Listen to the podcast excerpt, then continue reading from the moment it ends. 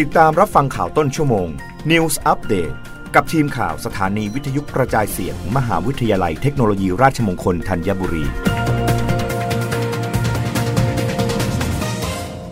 รับฟังข่าวต้นชั่วโมง โดยทีมข่าววิทยุราชมงคลธัญบุรีค่ะรองโฆษกสำนักงงานตำรวจแห่งชาติเตือนประชาชนระวังมิจฉาชีพ อ้างแจกของช่วยเหลือให้ของรางวัล แต่ต้องจ่ายค่าส่งค่าธรรมเนียมสุดท้ายเสียเงินฟรี พันตำรวจเอกสริวัตรดีพอ รองโฆษกสำนักงงานตำรวจแห่งชาติกล่าวว่า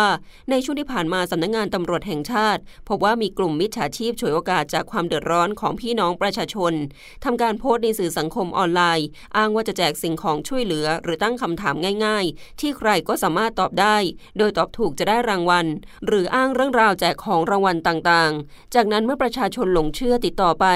คนร้ายจะใช้กลอุบายต่างๆ ในการหลอกเอาเงินจากเหยื่อ เช่น จะต้องจ่ายค่าส่งสิ่งของเอง จะต้องจ่ายเงินค่ามัดจำหรือจะต้องจ่ายเงินค่าธรรมเนียม ค่าภาษี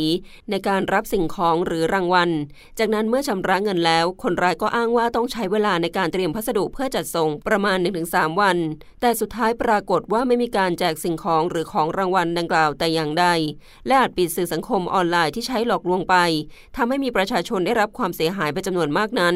สำนักงงานตำรวจแห่งชาติจึงขอเตือนประชาชน ให้ระมัดระวังกลุ่มมิจฉาชีพที่อ้างว่าจะแจกสิ่งของช่วยเหลือหรือของรางวัล แต่ให้ผู้รับชำระค่าจัดส่งหรือค่าธรรมเนียมต่างๆ เพราะอาจเป็นกลุ่มมิจฉาชีพหลอกลวง หวังนำข้อมูลส่วนตัวหรือทรัพย์สิน ทั้งนี้ หากพบเห็นเว็บไซต์หรือบัญชีสื่อสังคมออนไลน์ใด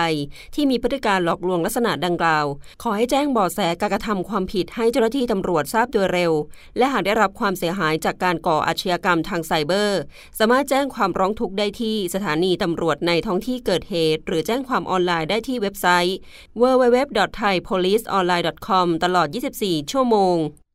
รับฟังข่าวครั้งต่อไปได้ในต้นชั่วโมงหน้า กับทีมข่าววิทยุราชมงคลธัญบุรีค่ะ รับฟังข่าวต้นชั่วโมง News อัปเดตครั้งต่อไป กับทีมข่าวสถานีวิทยุกระจายเสียง มหาวิทยาลัยเทคโนโลยีราชมงคลธัญบุรี